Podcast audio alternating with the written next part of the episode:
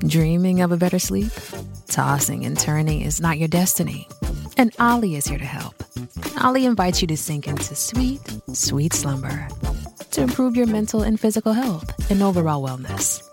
More than just melatonin, Ollie's ingredients help you unwind your mind for a delightfully dreamy drift off. Sleep is on the way at Ollie.com. That's O L L Y.com. Welcome to System Mastery, the podcast where we beat a dead horse 1d6 damage at a time. On today's episode, we're discussing Octane, a game about survivors living all cool in the post apocalyptic ruins of America, mostly while arguing over who gets to be Jimmy Falcon and who has to be Mel Gibson again. Is it burning chrome against the desert night, or is it a, uh, a bad post apocalypse cyberpunk thing? Find out on today's System Mastery.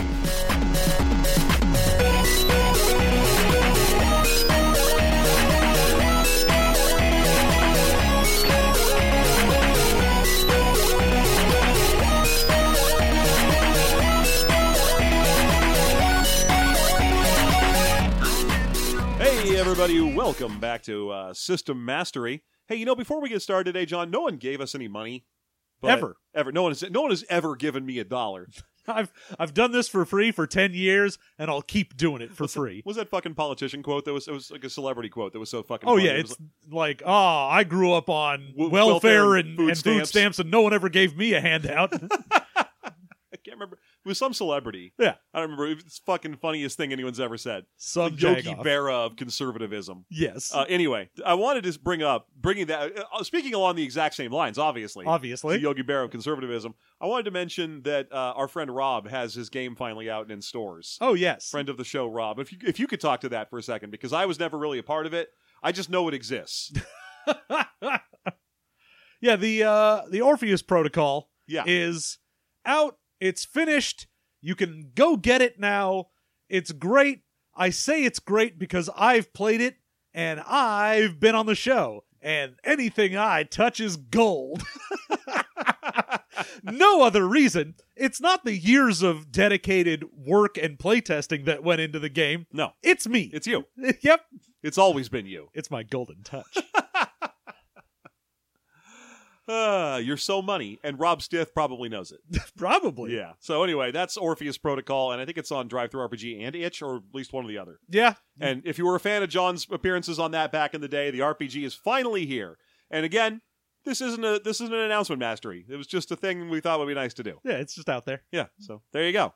Yeah, and you know, unlike other Kickstarters and things that have a bunch of shit right now that are along the same lines, you know, I've actually played this one. So Yeah. there you go. Yeah, it's a ringing endorsement from John, who only had to be reminded.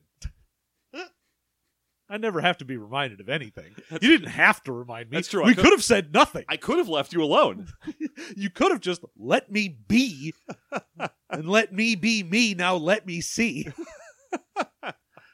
So uh, how you doing? We don't have to do any of the music stings and back to the shows because again, not an announcement No, mastery. no one paid us for Yeah. that. How you doing? I'm doing fine with all this fresh money I'm just going to pocket right now. Shit, did you just get some money? No, no. I've never even seen money. I don't even like money. I don't even know what money is. What are Wait- you talking about? Later in the White House. oh, what the fuck? so, but you're doing good. I'm doing I'm doing great. Are you ready to play? I'm ready to play. Good. Okay. So, uh, well, yeah, we're going to discuss Octane. Indeed, I don't know how you Octane. pronounce- mm. Octa- Octane. mm. I'm not sure what that even means. Yeah, Octane where the only capital letter is the N in Octane for some reason. Yeah. And I know that the author put like Is that for like nitrous? No, it was just I was doing some research and I wrote down octane and I thought making the N capitalized looked cool. Oh. That's it. So it's like a marketing decision, like the kind of re- the, how you end up with things named like ebook or whatever. Sure, fine, Yeah, it was just oh, I thought capitalizing the N made it look cool. okay. And I thought it looked cool is basically the entire ethos of this game. Yeah, you know that's why I'm just saying okay instead of saying that's fucking stupid or anything. Fine, it's fine. I don't care. Game's little. You can afford to do to do silly things in a little game, It's a little game. and it's from 2000. And it's its birthday. It's its birthday. It's just a little game. We have to be nice to it. also, it's the mayor. You can't do mean stuff to the mayor. Don't you hurt the mayor. oh, Christ. It's written by a fellow. It's uh, from the year 2000, The year 2000. and written by a fellow by the name of Jared Sorensen, which means that this is not our first time dancing with a book by this author. He also wrote Inspectors. Indeed. which we have we have previously covered on the show. Uh, in this book, we get a little bit more of a backstory about the man himself. He mentions at the beginning uh, he has a couple of thank yous that go out to people, and we recognize a couple of those names. They include John Wick um, from you know Seventh Sea fame and a lot of worse stuff, uh, and, uh, and, you know, just, the other just, just bad the- stuff. And, and the rest of it. yeah, um, and uh, probably the biggest thanks going out to I think Ron Edwards I guess. which is the thing you could still see around 2000 when this book came out because this is out of that forge that that big RPG forum thing that I have never understood because I No. didn't really start paying attention until after it was gone. yeah, no, I never gave a fuck about the Forge uh, when it was a thing, and I don't care about it now. But boy, does everyone else in RPG shit care about it. Oh, Everybody our age in RPG shit does because for they got sure. on board before we did. So they're all like, "Yeah, I know everything about whatever GNS theory." Hey, maybe that's why the N is capitalized. Maybe this is an N game. Was that Maybe this is narrativist? what. Maybe he wanted this on the N gauge. yeah, he was hoping to get it on the then hit property, the N gauge. Yeah. I mean, this whole game screams of someone our age in the year 2000. It's Oh yeah, yeah, yeah. wild how much you're like, oh, you you watched, you know, Six String Samurai and Boy, did decided you ever! this is my personality now. Yeah. God. I Look, watched I- Six String Tha- Samurai around 2000, and I was like, I really wish you hadn't put a shrieking kid in this. I mean, look, I definitely had a friend in high school who was like, A shrieking kid. who was a shrieking kid. ah! He'd say. Oh, And then- the- and how we'd laugh. Oh, oh, and how we loved it. no, I mean, I had a friend in high school who was like, oh, Buckaroo Banzai, Six String Samurai. I love all of these quirky movies. And then he would show these movies to us, and we'd all very politely be like, yes, that's lovely. Indeed. yes, I see. He's dressed like Buddy Holly because he represents Buddy Holly. Wow. What's his name? It's Buddy. Okay, yeah, thanks. The deep symbolism here. I'm, I'm glad I have you here to give me these these notes that I would otherwise not get. Well, before before anyone comes after us for insulting what I'm assuming is an extremely important tentpole in the world of kind of psychobilly style, uh, cheap budget movies, I do want you to know that I am making the jack off motion as hard as I can right now. I'm rolling my eyes at the very concept of you. I need you to know that I hate you and everything you stand for. I was gonna say is I haven't seen it since like 2000, so maybe it's good and I just forgot.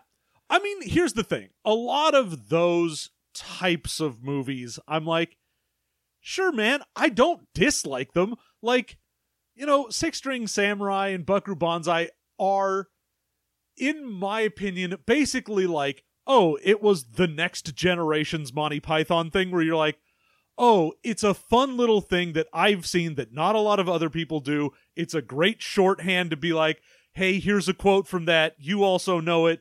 We're friends because we know this little thing. And Yeah. then after that, it became the fucking portal cake thing. And there's always something that gets a niche bit of recognition that then gets too much recognition and then it goes to the next thing. All pop culture is making an inevitable slow death march towards hot topic T-shirts.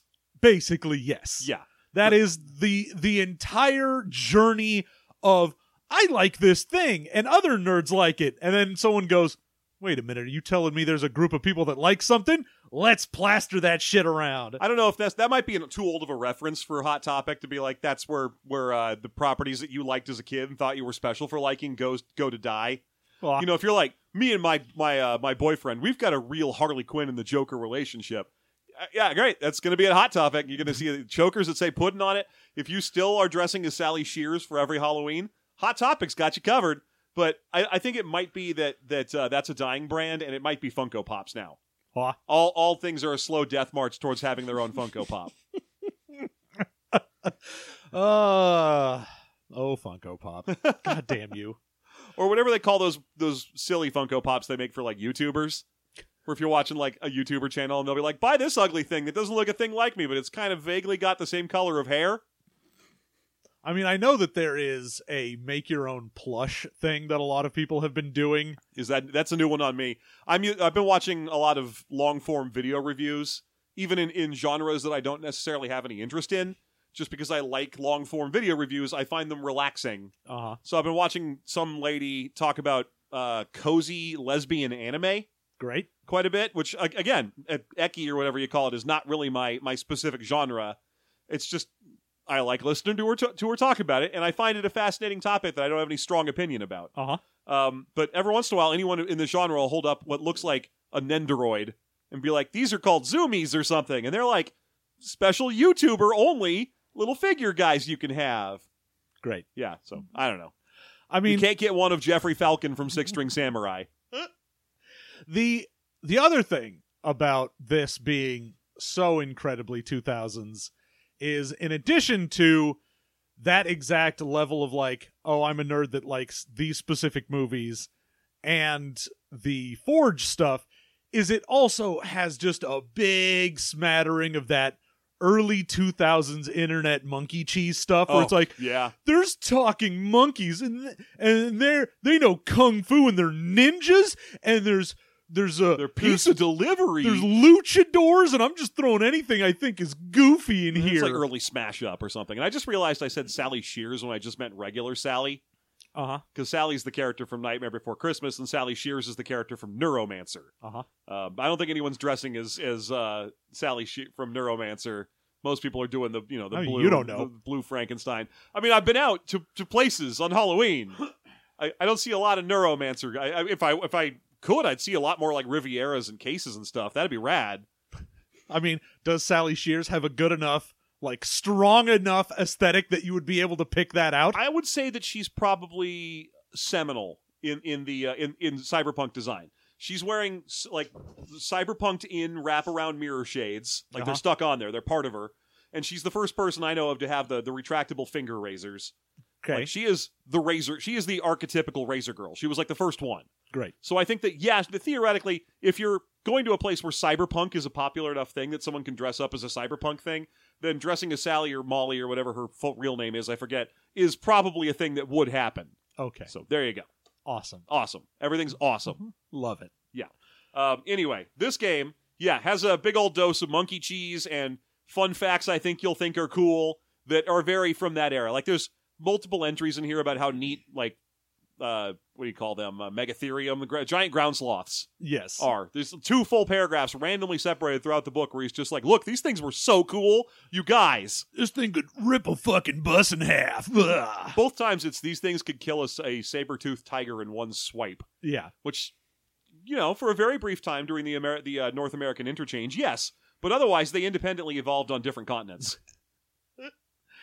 Uh, I mean, the it's real weird going through this because it feels like a lot of this is very much like, oh, I like these things, and I made a game about the things I like, yes. and there's a level of that which feels kind of like, all right, it's very self indulgent, but then there are little hints throughout where you're like, the author knows that it is very self indulgent Yeah. and you have some very tongue-in-cheek things where it's talking about like oh here are the influences of like oh you know judas priest and rob zombie and all of the and white zombie and all of these various musical things that i think i- count as rock and should be in this of course anything that came out after i was in high school does not count as rock music Yes. and you're like okay i get it you're being very tongue-in-cheek Well, that's one we, way we know that this guy is not a nerd of the same age as us because he graduated high school like, and I'm an old I'm an old man already, but he graduated like ten years before me. Mm. So he I think he said he graduated in 1990, which meant that uh, he said any music any rock music from after 1990 sucks and does not count as rock and roll and you shouldn't use it. And I was like, wow, that's a bold statement to cut Nirvana out of your entire sa- well of course because Yeah. that's not rock that's grunge. grunge, I know, but I do. I- It's definitely tongue in cheek because when you look at his list of music you should listen to for your your uh, your thing, it's alphabetic, and the very first uh, recommendation on there is the Aquabats. Oh yeah, that's one of those yeah. things where you're like, uh, I'm sorry, you have an entire thing that's like, it's the grungy post-apocalypse and everyone's driving around and you get the red Elvises and Johnny Cash and Yeah. also the Aquabats. And you're like, I'm sorry, the what now? Third wave ska was one of the things that survived, and Oh. specifically them, maybe the hippos. I don't know. yeah, when But- you're like, oh sure, okay, I can I can do that, and then they're like, also Dick Dale. I'm like, all right, you want some rockabilly surf rock Surfs- shit in yeah, there. That makes sense. But yeah. then when it's like Parliament Funkadelic and the Aquabats are here, you're like, okay, cool. I almost wish Parliament wasn't because as much as I fucking love Parliament, the only st- the- you get the one reference to like Soul Man is one of the archetypes you can play as in this, and you're like, oof, buddy, ouch. hey guy, Maybe maybe maybe dial it back. hey, hey guy. The Soul Man archetype is C. Thomas Howell, and he needs to go to college, but his dad won't pay for it. How will he get there? Ooh, you don't want to know. The answer may surprise you. oh, Uh, anyway, Uh, yeah, it, it's neat that you get the uh, the influences worn on the sleeve about what he likes, and what he likes is Six String Samurai. He's going to mention it so often that you'll get tired of it, and even when he does uh, things that aren't specifically saying, just like in Six String Samurai, he'll instead be like, "What are some things you might want to dress your character up in?" How about a rumpled tuxedo, a pair of horn rimmed Buddy Holly glasses, a white Fender Stratocaster, and a katana? You're like, I get it. I get that you like that movie. I mean, even at one point he's like, oh, maybe, maybe your your PCs will see death show up, and he looks like Slash It was like because Flash. it's fucking six string I, samurai. I get that movie. I mean, at least in that case, he was like, when Death shows up, you, you might look like uh, Death from Sandman or Death from Bill and Ted. Yes, I think there was at least one other that was just a classic uh, in- incarnation of Death. But yeah, it was mostly just those. yes. Um, but anyway, to get to what the game actually is, it is very much a narrative structure game where you don't have stats necessarily. You have a couple points invested in things, but you don't need to know how strong your character is. It's uh, on the other hand, it's pretty much against that sort of thing. It's like no one has ever been impro- improved a story about their game by telling you how much their character could lift, which is something I have said thousands of times. I'm on record as agreeing uh, uh, uh, as agreeing with this guy. It's so weird because when you, I started out reading this, and it was like, I want a, a grimy post-apocalypse thing where people drive around in fucking muscle cars and motorcycles, and everyone's dirty and they've got a katana, and but there's talking cars and talking apes and luchadors, and you're like, okay, what are you doing here? And he's like, well, I want it to be very permissive on storytelling aspects, and I want everyone to be able to have the ability to control the narrative. And I'm like, oh, that was that was odd. I wasn't expecting that, but that's great. I'm Thanks. tell- I'm, telling you, I don't think it's an accident that the N is capitalized in the name. I think that was literally him laying it out for his Forge buddies. This is an N game. You like N? N's the game. It's narrativist because you control the narrative.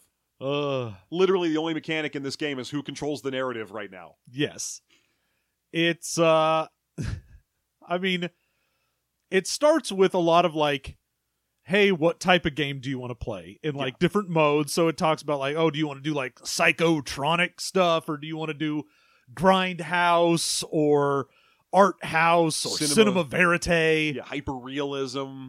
and it is i mean it's definitely something where outside of the grindhouse one i was like oh all this is fine and then it was like in the grindhouse one you should objectify women and Yeah. then have everyone be like you get a, a plot point if you get your tits out in game or out and i'm like don't do that Don't don't don't Hey, do man. that. No, hey hey i really like what you're writing here but don't do that like hard pass on that kind of thing. And it does it, that section where he's like, "Here, we're going to explain the different kinds of uh, of story structure you can use." Like if you want, psychotronic, by the way, is what Six String Samurai is to him. It's it's all like heightened fantasy B movie type of weird nonsense. I mean, he goes required viewing is all of MST3K, and I'm like, Mm, nope, nope, not all of nope. it. Nope, I don't feel like I'm gonna get anything out of watching fucking Starfighters again for- Yeah, man. for my psychotronic game. if I'm playing this game and I'm like, guys, we need to do our research. Red Zone Cuba is the order of the day. Like, no, You can't play a second of playing as uh, the six string samurai if you haven't watched I Accuse My Parents.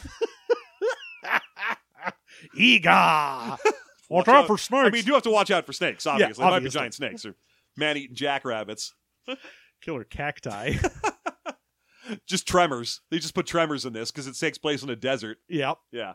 Um, but at the start of that section, he does say, like, hey, I'm about to say some shit that is only for in the game. All right. So you know, this might when I'm sta- describing what happens in like a grindhouse or a cinema verite thing, that's cool shit for in a game or in a story. But if you were to actually say that shit in the real world or think that shit in the real world, I don't even want to know you. Fuck you. Is pretty Yeah. much where he's coming from. is just like, hey, twisted, weird characters that are bad people, those are great in Grindhouse. If someone's like, I respect that character and would like to be like them, you're a bad person. Yeah, yeah. I mean, I get it. It doesn't work, but I get it. It's the same thing as like i- it's that meme of the guy looking at the cool Warhammer figure that's shooting fascism is bad over his head. Yeah. You can never make a parody of fascism strong enough that fascists won't be like, "Hey, cool fascist." Plenty of people are like, yeah, you know, fucking S- Starship Troopers rules. I love those guys. They're the heroes. You're like, oh, okay. you yeah, did- they're the hero. They live in a permanent murder state. That's what I want. It's true. There is a difference between civilians and citizens. God damn it. I wish Uh, I was from Buenos Aires. and I say kill them all. That's what I'd say. That's what I'd say. But before you get, I am fa- pretty fashy, so before you ask, no, I would not like to know more. Uh, So you go through the list, and each one of them, th- those don't really have any rule structure to them. They mostly just tell you what your game expectations should be. So, for example, if you're playing in Grindhouse, you'll have things like objectification of women, uh, constant of cheap blood. death. your characters aren't going to be good people. He's like, everyone should be a hero, except in Grindhouse, where you can be kind of a shitheel. Yeah, like if you're playing in Psychotronic, you're going to have a lot of heightened reality and a lot of unreality. It's okay to put in aliens and talking monkeys and so on. Um, you're going to have a lot of stronger themes because, again, it's based largely on Six String Samurai. So things like it's okay if the whole world is basically m- music joke archetypes. Yeah. So you've got like it's it's Buddy Holly being chased across the desert by the Man in Black, but the Man in Black is Slash. Yeah. Um, th- th- and the Red Elvises are there. They're just hanging out. It's, it's fine. You can do that sort. that that's perfect for what Psychotronic is. Everything is very uh, metaphoric and realized. Yeah. Um, but you can also do you know extreme art house style where it gets deeply into metaphor and gets super weird. Yeah. Um, I assume Psychotronic is also a great description for something I didn't see mentioned nearly enough in here, which is Tank Girl. Yeah, I thought that would get more. I mean, it is mentioned at least. It's in the required like viewing. yeah, list in the or something. film or TV, Tank Yeah. Girl is in there, and I'm like, good, because that's what it should be. Yeah, but I wanted to see a little more of that because that is so close to what you're wanting here. Yeah. A, a free spirit weirdo driving across a, a ruined desert that doesn't that that's a post apocalypse, but not in a way that needs explanation. In a cool vehicle, in a game where your character sheet is dr- designed to look like a dashboard. Get out of town. It should be like half the book. Uh, and I mean, I love that in the required reading and viewing section, there's an RPG section, and I'm like, oh, we've reviewed everything in the RPG section already. Yes, we It was have. like, hey, what should you read for RPGs for this? Over the Edge, Car Wars, Feng Shui, Macho Women with Guns. I'm like, oh, well, good. We've done it. We should, we, and we shouldn't have because we should have left Car Wars alone. nah, It's not fuck them. It's not a role playing game. I've never regretted anything I've said. I don't regret it either. I just know that we shouldn't have done it. Those are different. I do enjoy that for the video games, it's all just the oh, you know, the demolition derby games. It's all like your Road full Trip and shit. throttles, Carmageddon, Twisted Metal. Vigilante 8, Rogue Trip, Yeah, just all that Star shit. Wars Demolition. Uh, How many Fallout games were out by 2000? uh Brotherhood One of them at Steel, least. maybe, something like that. Yeah, I think the first one was out. now the the rules for this are very simple and I like them There's a reason we're already 22 minutes in and we're telling you what the rules are now. because it is if you are going to interact with a scene, then you will make a stunt roll. Uh, if you are making a stunt roll, then you will roll usually 3d6 and then take whatever the highest number is on the 3d6, and that will be your result. Now, this is, of course, assuming nothing else is happening. This is just a basic roll. Mm-hmm. Uh, if you do that, then all that result is determining is who gets to dictate what happens. Yep. So a five or a six is whoever the player was that rolled it has total control over the scene. Yep. Uh, if you roll a four, you have partial control, but the GM can make, you know, little things where they go, okay, I'm going to say that also this is happening, but you're like, and you're controlling it, but I'm going to throw some stuff. Yeah, yes and and yes but. Yeah. Uh, the other direction, a three, is the moderator, the GM in this, has partial control, Uh-huh. but you can throw out things where you're like, yeah, but I'll respond in a certain way. Yeah. A one or a two is the moderator has total control over what happens. Yes, and the rules are structured that it's not supposed to just be that that means a five and a, s- fi- a four, five, or six, or a success, and a one, two, or three, or failure. It's still done in service of story, so that the if you're like my character is the world's greatest stunt driver and he's just trying to jump this this uh, this bale of hay, you'll still get it, but you'll bottom out your car or something Yeah. you know, The- on, on a lot of these descriptions. I mean, the big thing is a one or a two where it's like, oh, the moderator has total control. The game does go out of its way to say that just means the moderator decides what happens. If they want to say, yeah, you succeed, you beat up the whole biker gang, they can do that because they have total control. Maybe get your tits. I'm kidding. he Only does that once. yeah. It is. It's one of those things where he's like, if it's more interesting for the story or more in character for what's going on, and the moderator wants to move the story in that way, a one or a two doesn't mean that you have to fail. It just means you don't get to say how you succeed or fail. yeah, In the same way, he's like, if you have a five or a six and you think it would be more interesting for like, oh, I think it would be cool if they take my character like hostage or they knock me out or something like that, Mhm. because I want to see how the game would progress that way. You have total control. You can do that on a five or a six. Yeah. So it's not a like binary pass fail as much as it is who gets to decide how something plays out. right. Now the odds of rolling a five or a six, just one of them on 3d6, is pretty good. Yeah. So, how do we make this so that you aren't constantly just having the players make up whatever they want? Hazard rating. which then twists it fully in the other direction where you're like, oh, any amount of hazard rating fucks your chance of being able to do anything. So, if you have a hazard of one, like if you're fighting a fairly badass thug uh, or, or gang guy or whatever you want to say, uh, mutant armadillo, who knows? You're fighting something and it's pretty damn dangerous that you can give it a hazard rating of whatever you want. But let's say you give it a hazard rating of one just for brevity's sake. Uh, that means now you have to discard your highest die. yep. So you roll 3d6, get rid of your highest die, and then whatever's whatever's the highest among what you have left is what you rolled. Yeah. and you can get hazards. There's no cap. You can do them whatever makes sense. well, it's up to six. up to six. There is a cap. There is a cap. It's six. And um, Though, generally speaking, you are almost always going to be like, oh, you probably hard cap at a three yeah, if you're uh, imagining this is going to be something that's done by a single yeah, character. because you're about to say, well, hard cap of six, and you're rolling three dice. What the fuck? How would that possibly work? Well, let's keep explaining. Uh, you can split the the hazard rating among all the active participants in a scene any way you would like to do. Yeah. So if there are four people making the stunt roll and you're fighting a I don't know a kaiju or something that has a hazard rating of four, then you can say everyone here is going to take hazard one. That adds up to four. Everyone's going to use their second highest die on their three d six roll. Or if Or- you're like, okay, we really want to be able to affect this, you can be like, hey, this is a hazard rating three thing. It's real fucking dangerous. I will take all three hazard points. You can have no hazard for you. Basically saying, I'll distract him and you sneak up behind him. Yeah, I'll throw myself in the maw of the of the sandworm, and then you get in there and stab him in the back. Now, if you do have hazard rating equal to or more than your dice, you have to now spend plot points, which is a currency in this, to even be able to roll at all. Yes. So if you have three hazard and you've got three dice, you're not even rolling. It's an automatic one. Yeah. Uh, if you want to be able to roll and see something happen, uh, plot point, you can normally spend these to add a die, Uh huh. which without hazards is just now I'll roll like four dice and take the highest. Yes. Uh, with hazards, you're like, well, now I'll roll four and hopefully my lowest die isn't a one. Yeah. But uh, it's the only way you can get anything that isn't automatically a one with a three or more. That's right.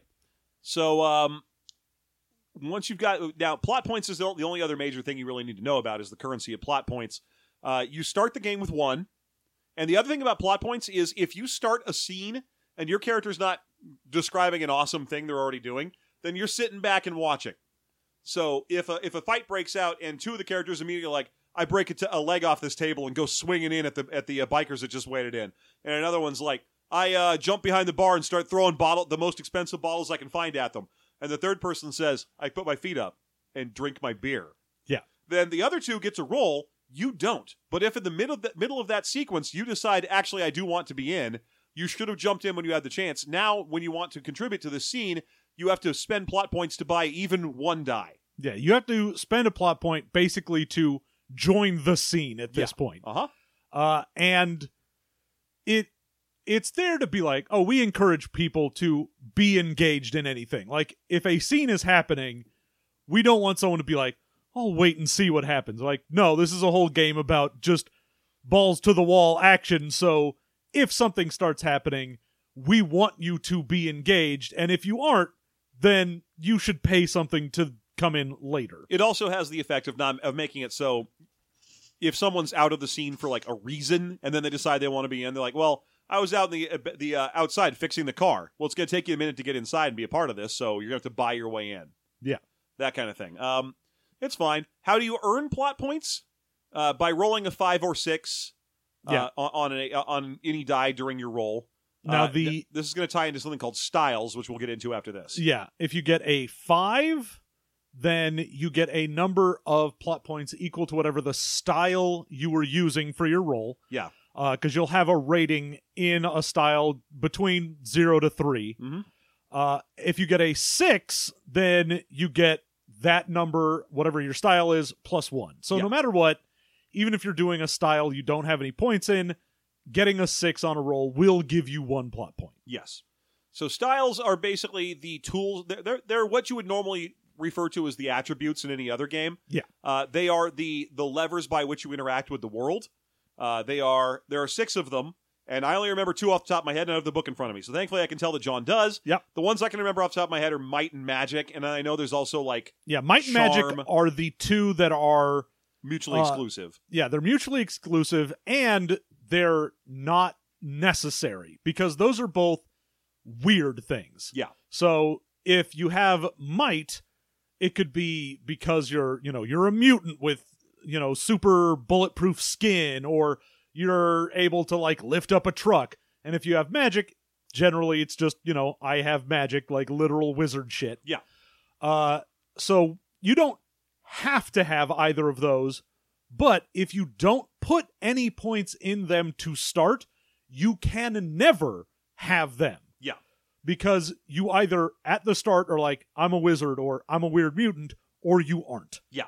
Uh Which is weird because mutating feels like it's something you should totally be able to do. it does And feel learning like that. magic. It it very much when that happened I was like, "Huh, that's odd" cuz I feel like there's a lot of genres and stories that are like anyway, a normal guy then became superpowered or learned something. Oh, sorry, Luke. I would love to teach you how to be a Jedi, but you didn't start one, so Yep.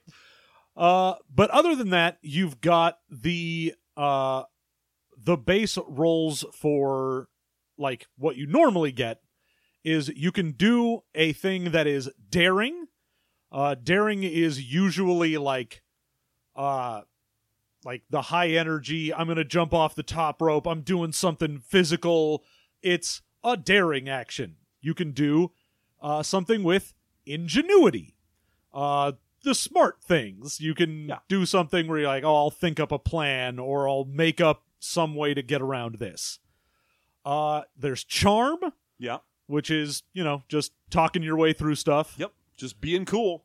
and then there is uh I think it's craft Yes. is the last one where it's actually making a thing. Yeah, you fi- you you fix the thing through gear or by making something or setting a trap. Anything that involves interacting with with parts in your environment. Yeah. So. Uh, when you create a character, you pick one of 45 archetypes the book comes with, Or And- make your or own. make your own. And all of the archetypes recommend which uh, of those styles are probably the most important for that archetype. well the you have to put at least one point Yeah. in one of those styles. Yes. Uh, you get three points to spend, and you can spread them out however you wish.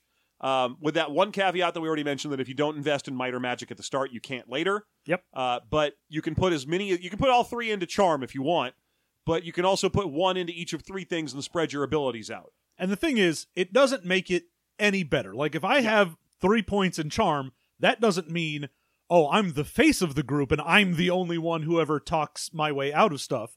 It just means if I get a five or a six, I get way more plot points back because I'm doing the thing that like this character seems like they should. If you put all your eggs in one basket in this game, you are strongly incentivized to solve all of your problems with those eggs. Yeah. Um, I guess I'm with gonna that swing basket. this basket at you. yeah, you pretty much want to use that basket because if you're rolling on, i- if you're like, oh, I invested all three points in magic because my character is a goddamn wizard and that's all he is. Then you're, when later on you're like, I'm going to talk my way out of the situation. You better be like, well, I'll start by casting a spell of glibness because if you roll charm and roll a five, you get nothing. You get no new plot points back. But if you just say that magic shit in the first place, you get three plot points out of that. Yeah, I mean, the thing with might and magic is unlike the other uh the styles that you can use, they have very weird specific things you can do with them as well. Right. So like you can get out of hazards by using might or magic. Yeah. Cuz you're like, "Oh, I'm going to try and use the fact that I've got bulletproof skin to be like, "Oh, there's a giant scorpion with a huge poisonous stinger." All right, well, he can't get through my bulletproof skin, so I'll try and use that to negate the hazard on this thing. Right. Yeah. So, um, but you can still you can pull it off. I mean, I picked magic as a random example. I could have said craft, Yeah. where you're like, uh, we need to talk our way past this guy. Great, I'll build a robot that's really good at talking and send that in there. Uh So anyway, uh, that is most of the game's uh, mechanics. pretty much i mean outside of the like plot points and hazards and whatnot it's essentially just you're going to rp until something pops off and then you're gonna either roll 3d6 and take high or if there's hazards you'll change that Right. now hazards as well uh, a thing in the book is like some of them are permanent hazards so it might be like you're fighting the biker boss Mm-hmm. they're super like well armed they're very dangerous they've got a hazard rating of one and that's just permanently because they are a badass now you might have a hazard rating of one that comes from like oh a group of bikers jump you now this group of bikers would normally not be a hazard because who gives a shit they're just chumps Yeah. but they have the drop on you so for this round they are considered to have hazard rating one because they have surprised you. Yes. And then next round, they won't have that. You can so also- you just have to deal with it once. Yeah, and you can build like structural hazard points where you're like, well, this guy's wearing heavy armor, but if you overcome the hazard once, you can cut it off him, and now he doesn't have a hazard rating anymore. Yeah. Uh, so there are permanent, there are they're uh, built automatic, they're removable. Hazard points are just a way that you can kind of make the, the the villains more interesting. Yes. So I guess we might as well talk about the. We don't have to go through all of them, obviously, but we might as well talk about the various ro- roles of the game, which are the, basically the classes that it starts with, because they're a great way to get a sense of the genre that's suggested here anyway, Well, yeah. I like mean, the Mm-hmm. we, world. every role also has a set number of things that are in each role. Oh yes, So all of them have a name, uh, the role, whatever it is, uh, the profile, which is just a short description, uh huh. a stamping grounds, which is generally where do you find this in the post apocalypse. I don't know about that. I always say stomping grounds. I always do as well, and I assume it's one of those champing slash yeah, chomping. Where technically both of those are completely acceptable usages. If you well, I mean, specifically if you follow them with at the bit. Yes. I think other than that, champing and chomping have intentionally different meanings. exactly, and I but- think stamping and stomping grounds probably both work. Yeah. Uh, Stamping grounds to me sounds like a place where you go to actually use like a stamp to stamp things. You These know, are the it's stamping like a grounds. Post office is the stamping grounds. Uh, they all have a quote. Pass. They all have a mode, which is what type of game are they in, like the Psychotronic, Cinema Verite, and so yeah, a on. lot of them are all, but there are a few that are so weird that they only belong in one or the other. Uh, then what gear you'll generally start with, the styles that they are associated with, Mm-hmm. and skills. Because Two more things to talk about that we pulled from doing that list. Yeah, because one of them is gear. yep, There's uh, when it comes to gear, you can say whatever you want for your stuff, but you are allowed one piece of cool important gear. Yeah, because when you the rest start of your it is game. like if you want to say "Oh, I've got a cool leather jacket and sunglasses, anything that wouldn't change the actual play style of something, be like, one of my gear is I got a weird parrot. Does it do anything? No, it's just a weird parrot. Yeah. But if you want it to affect something, you want a car, You want a big shotgun. You want something that's like, oh, here's an actual item that affects things. Yeah. You get one. and you can roll to start with more than one. You can spend. I think you can spend a Spend plot- spend your starting plot point if you want to get another and one. you still have to roll like one die and see if you get a five or six to see if you get it. yeah, it's a, on a four, Four, five, six five, or six. on Yeah. a plot point, you'll get it. But he was like, don't do that though, because in game you could just find some dude who is selling things and be like, I would like to buy a shotgun from you. Yes. And then use a charm stunt. I understand why he put that rule in there. It's not just as a trap for people. It's because right away after he said that, he realized he was like, well, let's see. Let me give you a couple of examples. Obviously, uh, if you're playing as Max Ro- Rockatansky, then you're going to need your 1978 Dodge Interceptor or whatever that thing is. Um, sorry, Mad Max heads. I, I don't remember the specific all Oh, you car. max heads out there, Yeah, all you I- max headrooms. Um, so he needs the car. And if you're playing as like El Santo the Luchador, you need his silver mask. And I'm first, I was like, well, you just said clothes are completely free. You should give Santo something else. But uh, and then he's like, but if you're playing as fuck as uh, Buddy from Six String Samurai, well, you're gonna need oh, he's gonna need his white Fender Stratocaster and his special car and his katana. Uh, so I think he right away realized he had caused a bit of a problem for himself. Yeah, I mean the big thing with the gear is they're like the the stuff that isn't sort of plot gear, things you didn't pay a plot point for or choose the one that you start with is stuff that is completely transient. Like Yeah. you could lose that and it's not going to change your character Yes, you know, losing your cool cowboy boots that you put on your gear isn't going to pop off a like giant quest to gain them back because these were the boots of your father and you must have them. which helps with the whole El Santo thing because the whole point to El Santo is that he never unmasked. Exactly. And if someone were to take his silver mask, you're like, yeah, that would be an entire huge plot point and a thing to go get back. Right. E- Except that I, I would want the opposite. If I were to say, look, I'm playing as El Santo, and I am saying my important item is my silver mask, it's because I'm saying this shit has immunity. You are not going to ruin the El Santo experience. This fucker can't go. Oh yeah, and that is the other thing that he says is anything that you paid for with plot points cannot be permanently taken away. Yeah. You know, Mad Max can obviously his car can break down, Yeah. someone might steal it, but he gets it back. Yes. That's the point. Yeah, that's exactly that's the whole thing with the El Santo is like, look, this is an important out because otherwise I worry when I hear you can have one important piece of plot gear and it would be really important if that got lost, wouldn't it? I'm like, so you're fucking painting a target on it? Maybe don't. Maybe it should straight up just be this is the thing I have that you can't paint a target on. Yeah. Hey, it's Kaylee Cuoco for Priceline. Ready to go to your happy place for a happy price? Well, why didn't you say so? Just download the Priceline app right now and save up to 60% on hotels. So, whether it's Cousin Kevin's Kazoo concert in Kansas City, go Kevin, or Becky's Bachelorette Bash in Bermuda, you never have to miss a trip ever again. So, download the Priceline app today. Your savings are waiting. Go to your happy place for a happy price.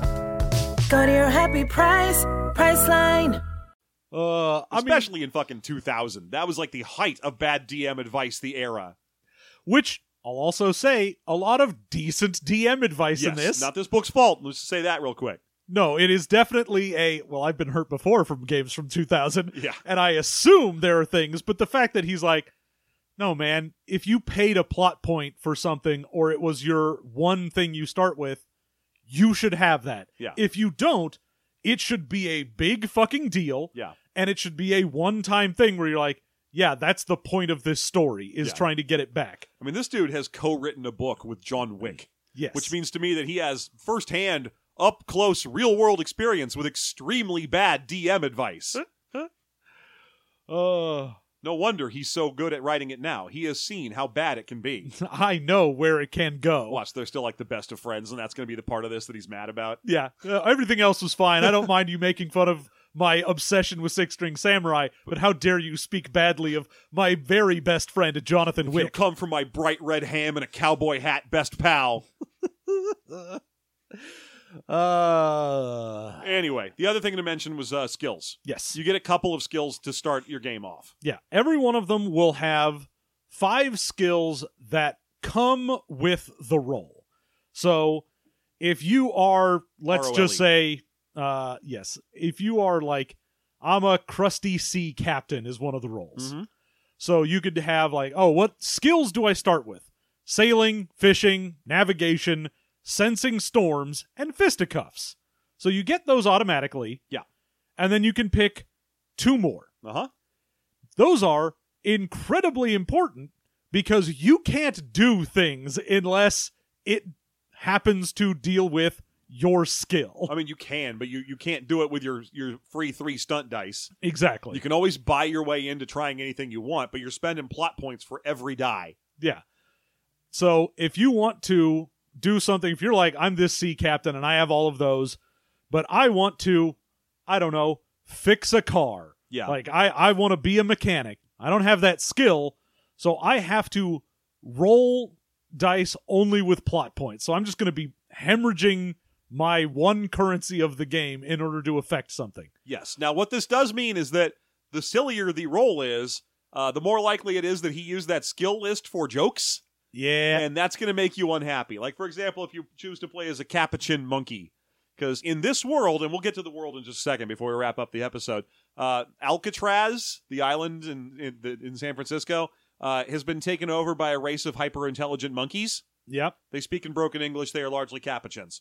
Um, if you, they, they're also martial artists and inventors. Yeah, Um, because you have you have two different ones. You have Capuchins are sort of like the monks of this that turned Alcatraz into a monastery. Yes. and then you have like the great apes who can talk and walk around because he likes Planet of the Apes. Yeah, I know. I, I, I there aren't two kinds of monkeys because there's monkeys and then there's apes. Yes. I'm not making that mistake. Um, but the the capuchin monkey's starting skills are tai chi, snippets of kung fu wisdom, f- uh, fitting in small spaces, and climbing. Yeah. So two of those theoretically are fairly useful. But you're like, well, I'm I'm not going to hit a guy with tai chi. That's a stretching exercise. That- that- that- Yeah, but I assume he was like Tai Chi, that's some kind of martial art. got to be some kind of martial art. You should put kung fu there.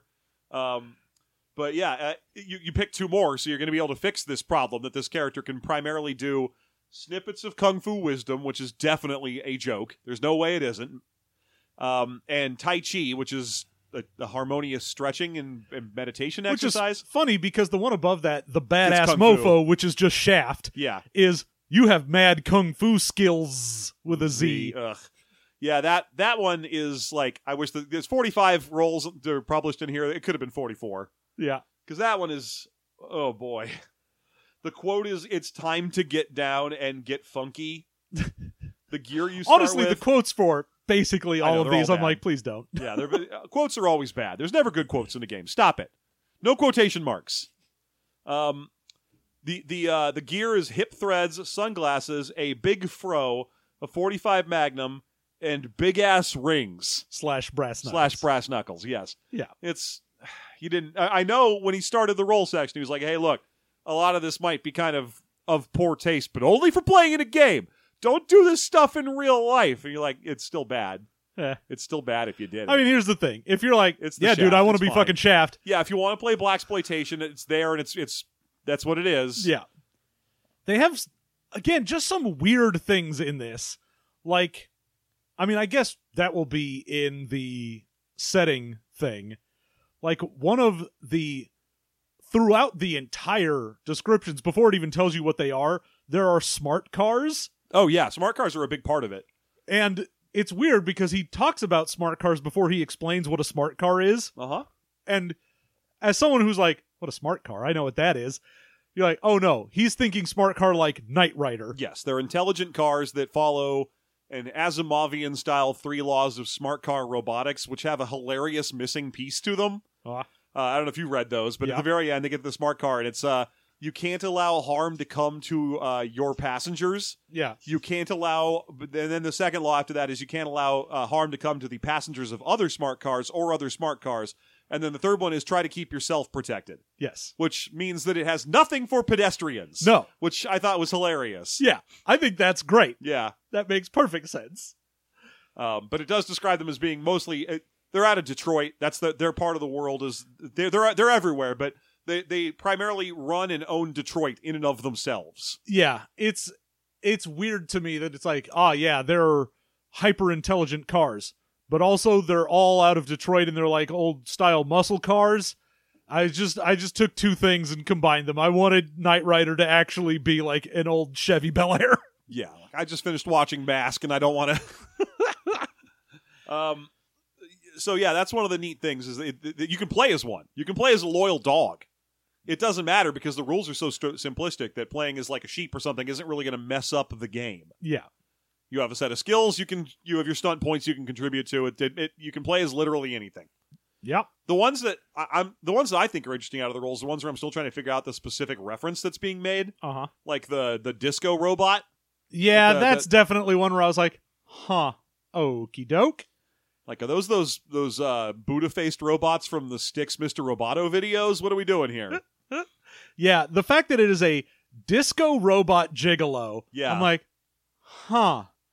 Okay. I mean, I guess if you were like, oh, I wanted to do something like the Cherry 2000 movie, but I, I'll I'll do it with gigolos instead of ladies. yeah, I guess that's fair. That's something. Could be, yeah, but because a lot of it also comes from a, a bunch of those like faster pussycat kill kill things. yeah. So you get a bunch of like high heel biker ladies as things you can be. Boy, boy, does, how how often does he describe hot goth babes in this? Look, man, I get it. I, I understand. I get I get the obsession, man. Yeah, it's fine. But Hot Goth Babe is one of the classes you can play. It's one of the bad guys you're supposed to avoid out of what Los Angeles is nowadays, which is Shangri LA. Um, yeah, there's just a lot of that. Like I was at first, my first thought when I read the uh, the disco Robo Gigolo was, oh, that's Jude Law's character from the movie AI. Ha! But then I remembered this was written in 2000, and AI came out in 2001. Mhm. Uh, so it can't be that. But that was the that was the first thing that popped into my mind. I mean it it honestly might be given that this thing's started as sort of a free on the internet game and then I think didn't get turned into this actual published form until 2002. Mm-hmm. So there is sort of a 2-year stretch where new things could have been added. But who knows? Maybe someone's going to come tell us after the episode that like we forgot about some some crazy Some low fucking budget art- 1979 weird dumb bullshit or movie. It could be from the mid '90s, like fucking Tank Girl or whatever, or something like that. Where there's like, did you know that one of the characters in that is a sexy disco robot? And I'll be like, I didn't. Now I do. Thank you. Great. So there you go. But uh, yeah, all of the the cool stuff that he thought was neat about his world is playable. Um, Japanese superheroes, people who wrangle ostriches, because that's the last surviving food- Meat. meat source is ostriches everywhere. Uh, the luchadors, mutants. Yep. All that, all in here because the base setting for this is a post apocalyptic America. Uh huh. Uh, Which in- intentionally does not have a past. That's important to the story structure. yeah. There- we, there's no explanation for what happened, and there shouldn't be. Yes. And he's like, don't worry if you reference something that would be weird to be referenced. It's fine. You can be as anachronistic as you want. If you make a reference to a movie that probably shouldn't exist in this, it just does. Who cares? Yeah, part of the the 1950s assi- affiliation with rockabilly comes through in things like Roller Girls and uh, like RV owning dads who are still like straight up 50s Ren and Stimpy style dads, Yeah. straight laced G men. So you got those kind of those things lying li- out there as well, which is funny because again, only like one Fallout game Ah. to reference. Well, I mean, this has a another thing which is just anything east of the Mississippi just sort of doesn't exist. Yes, I when I first read that, I thought that there was literally no Atlantic Ocean. Ah, and that that became the the great what do you call what do you call that in Mad Max? They have a word for that where you, if you drive out to the ocean, it's like just called the Great Dry now, and it's just nothing for forever. yeah. Um, but I thought that's what he's describing. Like if you try and drive all the way to the Atlantic Ocean, it's not there. It's just more land. It just keeps going.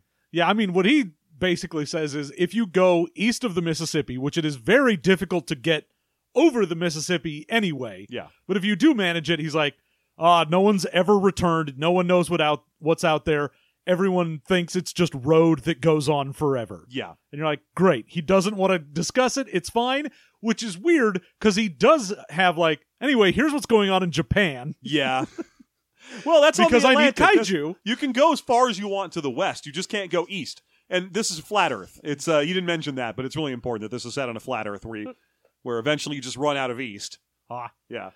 And Hawaii. Hawaii is an important it's it's Monster Island. yeah. Hawaii is also kaiju. Japan is kaiju, but also It's super tax. super tech. Yeah. Japan is is it did not thank goodness did not return to feudalism and instead is just Super Tech. And the people who are in America from Japan in this are like tokusatsu superheroes. Yeah.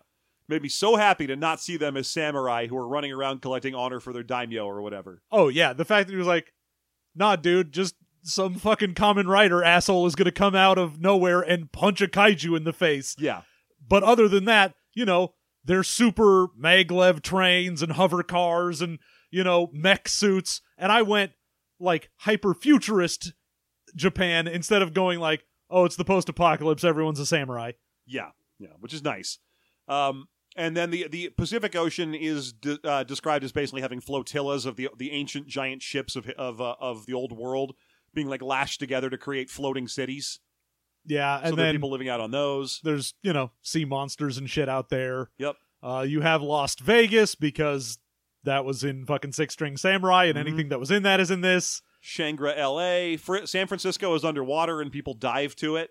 And uh, you've got uh, mostly outside of that, just a bunch of states combined into areas where Yeah, it'll be the like, free oh, country. here's the wastelands, and it's just Arizona, Utah, and Colorado. Yeah, with one big exception for a major city fortress in Arizona called Aridzona. Yep. That's, that's just a big castle. Uh, Oklahoma and so on are just called free country, and it's mostly like homesteaders. The new Texaco is New Mexico, Texas, Oklahoma, and northern Mexico. and uh, Detroit again is Motor City now because it's taken over by smart cars. Yep. So a lot of the world is the world that what was. It still has little echoes into the future, uh, but it's just it's whatever you need to make the post-apocalypse work the way you envision it. Yeah, and if you, it's got a bunch of things where they're like, oh, if you want to do more like pulp adventure stuff, then Louisiana is basically all just crazy swamp area with like dinosaurs and voodoo cults and whatnot because that's what he put in there. Yeah, with New Orleans uh, now being called like New Lands or something. It's, uh, all of Louisiana is just Noland. Nolan, that's what it is. Yeah, it's just their their a quick uh, shorthand for that. It's cool. It's a neat setting. It's very. Str- it's just a bunch of suggestions. But yeah, you're like, oh, if you want to do anything in Canada, it's all winter all the time there. It's the Great White North. You want to do uh, jungle stuff? Anything in Mexico and below is jungles. And also, it's full of dinosaurs. yeah, it's just, hey man, did you want to do pulp adventure? Here are the various pulp areas you can go. Yeah, dinosaurs are back in a big way. A lot of them are super dangerous. Uh, a lot of them aren't, and also a lot of them are at risk of being killed by God. Do you guys know know how fucking cool megatheriums are? Seriously, they have like pebbly skin and like thick bristly hair and giant paw claws and Yeah, same. yeah. Your skin's not pebbly. You have wonderful soft boy Frankenstein skin. I paid extra for the softest of soft boy skin. uh, there's all the magic traditions, which is just various things from movies. So you have the Repo Men from Repo Men, uh, the metallurgists, which are just uh, Metal- rock and roll wizards, yeah, just, just metal wizards. and they're opposed by the death metal guys. Yeah, you can have black metal mages. Yes. Uh, you have techno shamans, hmm uh, and then that's I mean basically all the things in there. They you know they go into like oh there's mutants. You might see like a giant mutant Gila monster, or you might play as like Yeah, it a plays them. humanoid mutant toad. Yeah, like one of the roles is just the mutant trucker, which is just you're some kind of mutant that drives a cool truck, and you're good at it because the trucks have to drive across the wastelands where there's insane UV exposure, and you've got the right kind of skin to survive it. That kind of thing. Mm-hmm. At you know, and then just things like, hey, if you want to add other stuff in there, who gives a shit? If you want to throw aliens or whatever in here, go for it. Who gives a fuck? Uh, there's a lot of alien shit that's already in there. Um, for example, uh, Tremors, al- uh, the the, uh, the graboids are here. They're just Yep. called space slugs, but they are straight up just graboids. They even do the triangle mouth opening. Yep. Uh, but they can't. They they are from meteors that hit the Earth a while back, and uh, they live out in the desert just like graboids ought to. And in a, a reference to both Tremors and Dune, there is a whole role that is dedicated to living out in the wastelands and surfing by by hooking onto them and riding the dirt wakes they leave behind. Yes, indeed. And if you want to do like undead shit, like great, you can throw vampires or mummies or whatever in here. Who cares? You, can, throw, John Carpenter's ghosts. vampires and mummies and shit in here, That's right. dude. If his sequel to John Carpenter's vampires was John Carpenter's vampires and mummies and shit, come out of retirement, Carpenter. It's time. Uh, no, I like to think those are three different movies: John Carpenter's vampires, mummies, and shit. John Carpenter's shit. Yeah, John Carpenter's shit. Which, hey, it's John Carpenter. It's probably fine. It's gonna be okay. The score's gonna be neat. oh, and that's it. That's the game. yep. That's basically it. So, that's all you uh, need. That's uh, it's, I guess it's time to get into the favorites and least favorites. I feel like we're tailing out early, but it's a short book, so what are you Yeah. gonna do? What was your favorite thing about Octane? I I mean obviously the one actual thing in this that's great which is the baseline mechanic of roll these 3d6 and see who controls the scene Mhm. and it's not a pass or fail it's just who controls it. I love that shit. It's great party game shit. It is great to just go like all right, I'm going to throw this table at a guy. And you're like all right, I'm going to throw a table, roll 3d6, what do I get? And then be like, oh, I can describe whatever I want.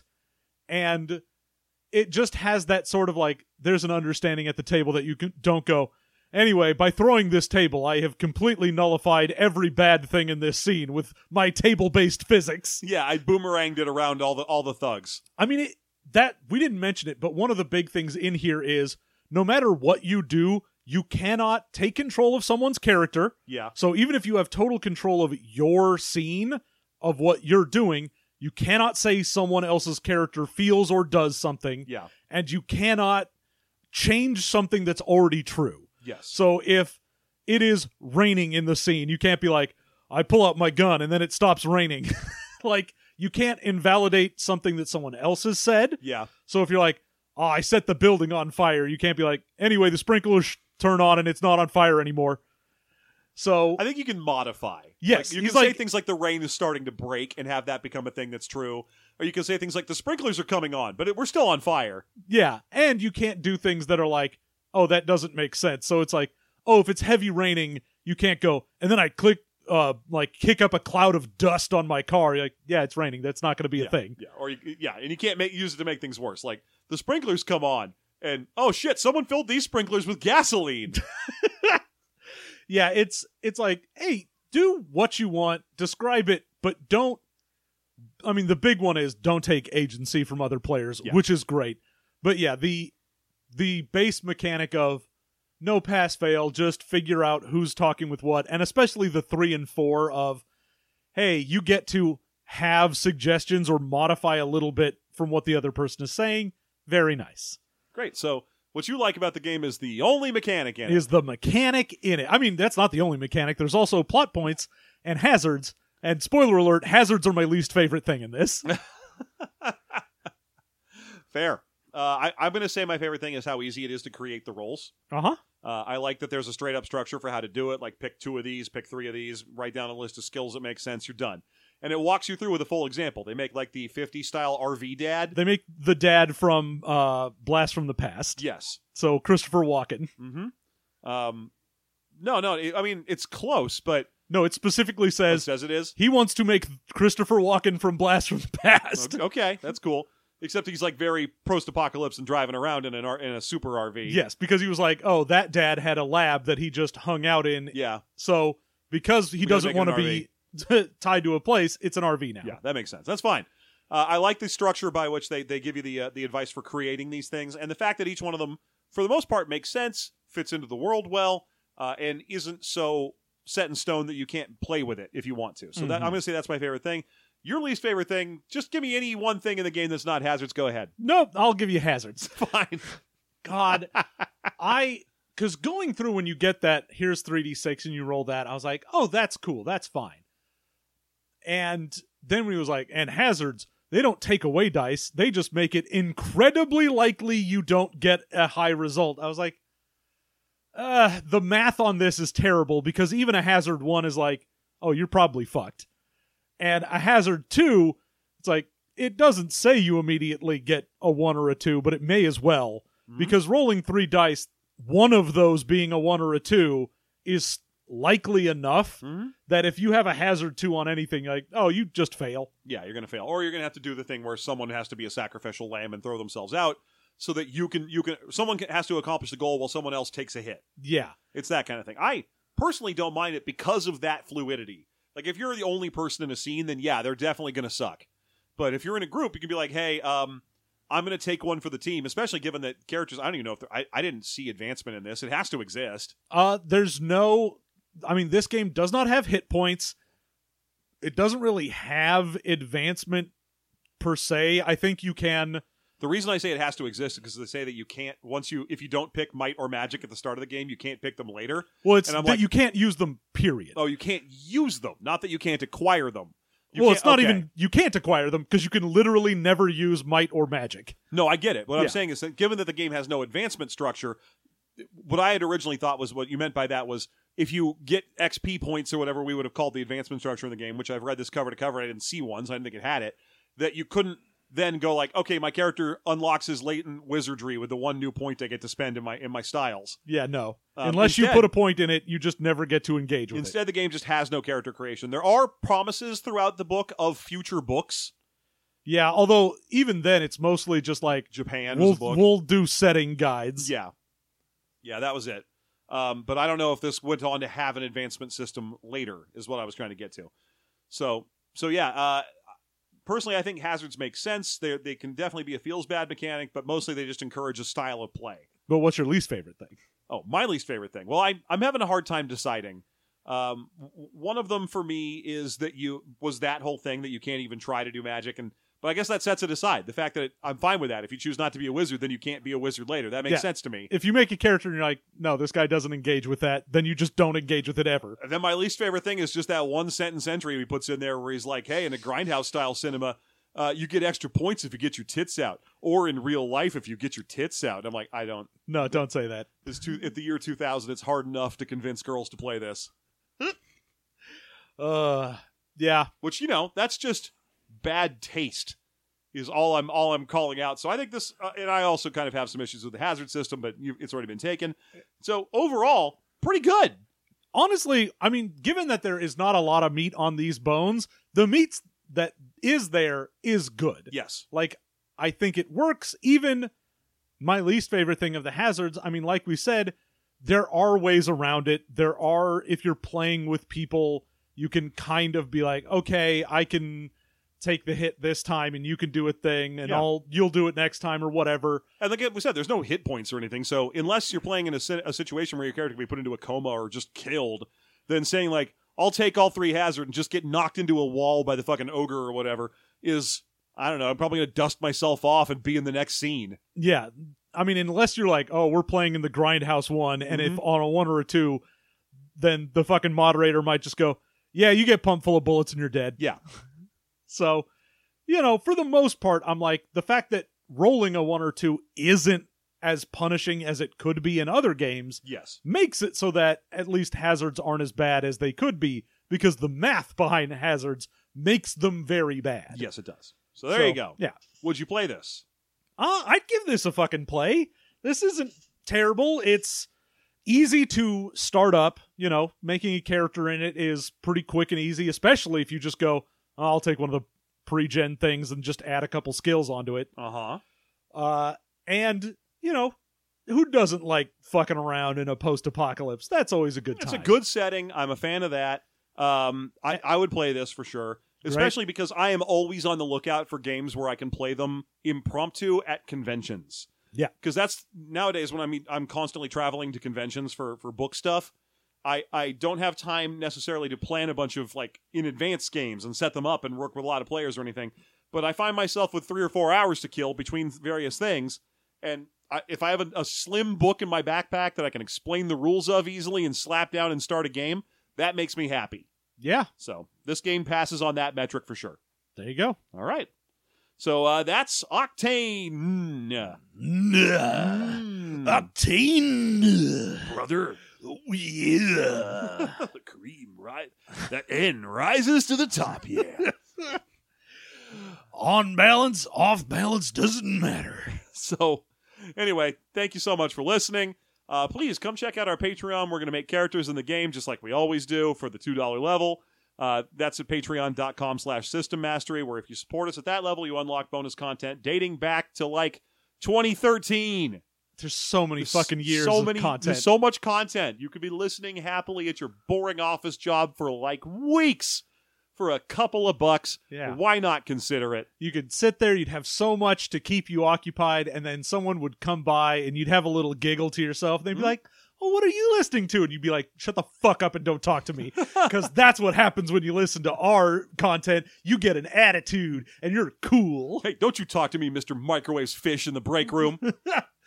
Fuck you. I do what I want. And then you put on sunglasses and Yeah. everyone's like, oh my God. yeah, and then a second later, you're like, shit, I shouldn't have been mean to him. He's the one who brings in the Girl, the Girl Scout cookie sign up sheet. Oh, He's the only one with a daughter that does Girl Scout cookies. Fuck. Oh, I I, fucked ruined myself. everything. And then Now you all I'm take your gonna get sunglasses is off in shame. I'm gonna get all I'm gonna get is that one person who comes in and their kid does that world's finest chocolate. Ah, shit. It's like and the Boy seven Scout dollars for a fucking bar of chocolate. Get out of here. fucking Boy Scout popcorn. Boo. Hate it. All right. So that's patreon.com slash system mastery. There are other levels you can support us at for other unlocks. Why not check it out? Get the level you're comfortable with and listen in bliss to so much more content. That's right. And you support the show, which is nice. Lets us keep doing what we're doing, keeps us afloat, keeps the lights on and Mm-hmm. the Wi-Fi running and Jeff's kid clothed. Yep, yep. She stays clothed and fed in in uh whatever food I pack for her every day that comes back untouched. Yes, indeed. And you can also help support without doing financial, but just by giving a rate or a review, telling someone about the podcast, grow us, and we shall pay you back with more of the shit we're already doing. mm-hmm. And doesn't that sound lovely? Doesn't it sound lovely? Yeah. Don't So- don't you just want to go nuts? aren't you tired of being nice? Don't you want to be soft boy Frankenstein? I do want to be soft boy Frankenstein. Halloween costume for the next five years. Hey, if you're not if you're not paying at the ten dollar a month level for the afterthought, Softboy Frankenstein is a character you need to know about. Pay the money. Thank you so much for listening. Have a good one.